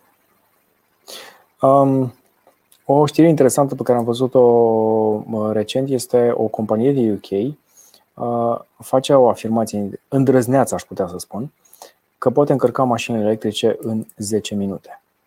Are o tehnologie magnetică care poate interacționa cu bateriile litiu-ion și ar putea să livreze o sută cincizeci - două sute de mile în zece minute. Practic nu este nici chiar o încărcare pentru o mașină care are o autonomie de patru sute de mile, dar totuși să stai douăzeci de minute fără să fii conectat la un cablu și să, să lași mașina la încărcare e o idee interesantă. Deocamdată e doar la nivel de tehnologie, e testată la scară foarte mică, dar sunt există probabilitatea ca una din aceste afirmații să devină reală peste câțiva ani de zile, pentru că sunt, e bătaie pe, pe industria asta și sunt foarte mulți investitori care investesc în extrem de multe companii uh, pe partea de electric. Am văzut că și cei fake guru, dar și the real guru, cei care vorbesc despre investiții, toți se axează în momentul de față pe industria de baterii și pe companiile producătoare de mașini electrice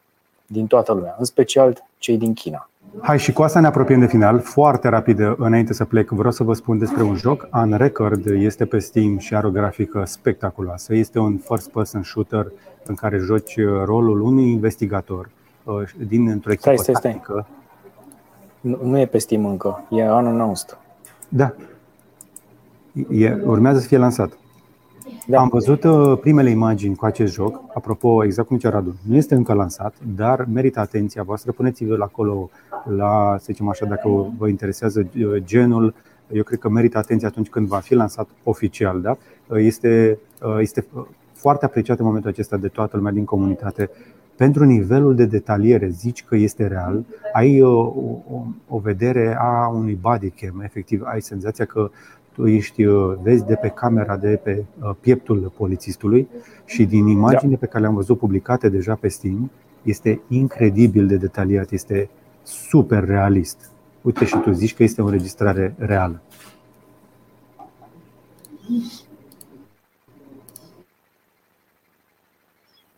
Da, nivelul de detaliu este uluitor. O recomandare de carte. Am început să o ascult, tocmai pentru că e interesantă din toate punctele de vedere. Poți să, mi se pare că este e și pe Audible, dar o găsești peste tot. E o carte mai veche de la George Orwell, o mie nouă sute optzeci și patru. În varianta audio are unsprezece ore, deci dacă îți faci timp să o asculți, e interesantă și vorbește un pic despre lucruri care se întâmplă și în momentul de față, utopia, social media, control și lucruri de genul ăsta. Vă las pe voi să o descoperiți, dar este o recomandare dacă o căutați în top zece cărți de genul ăsta în lume. Și mai avem două filme interesante pe care ți le recomand să le vezi, pentru că sunt sigur că vor fi bune, din motivul că actorii care joacă în ele sunt, bineînțeles, și ei buni. Unul dintre ele este filmul Taxi Drivers, în care joacă, bineînțeles, Micuțu, sau Taximetriști, în care, apropo, Cosmin Nedelcu, a k a. Micuțu, nu are neapărat un rol principal. Toată echipa joacă foarte bine, noi am fost să-l vedem la cinema și recomand cu toată căldura. Nu este o comedie, apropo, obișnuită, are niște momente de comedie, este însă un film mai degrabă pentru generația asta de uh, generația noastră, să zicem. Da. Iar a doua recomandare este de serial pe care n-am apucat să o văd încă. Am văzut multe bucățele pe social media. E vorba de un tip căruia i-a murit soția. Actorul principal este Ricky Gervais și este umorul la britanic de care poate ne era dor din anumite seriale și filme britanice pe care le-am văzut. El este comediant de meserie și sunt practic trei sezoane. Încercați-le. Îmi spune și mie cum este. Eu am văzut jumătate de episod, cred că uitându-mă pe undeva pe social media. la vreo zece minute cât erau maximul pe TikTok și m-a, m-a captivat. Și cu asta ajungem la final. Vă mulțumim că ați fost alături de noi. A fost o ediție un pic mai complexă pentru că suntem iarăși de pe două continente, dar Curiosity știm cu toții că este pe altă planetă, așa că nu este nicio problemă. Ce legătură bună ai făcut? Suntem peste tot acasă, cum ar fi, cum ar zice cei din yes. galeria de la Rapid. Vă mulțumim că ați fost alături de noi. Dați cu like, share și subscribe. Încă o dată le mulțumim membrilor noștri și, ca de obicei, vă încurajăm să aruncați o privire în descriere și la sponsorii noștri de astăzi, care ar beneficia de pe urma atenției voastre. Luați-vă doar chestiile care vă sunt de folos, pe care chiar aveți de gând să le folosiți, de pe G B punct ro, Winwinfit.fit sau poate că vă luați un V P N de la Surfshark V P N. Cam atât pentru astăzi. Încă o dată mulțumesc, Radu, vă mulțumesc tuturor, să aveți un weekend minunat și până data viitoare să vă fie numai bine!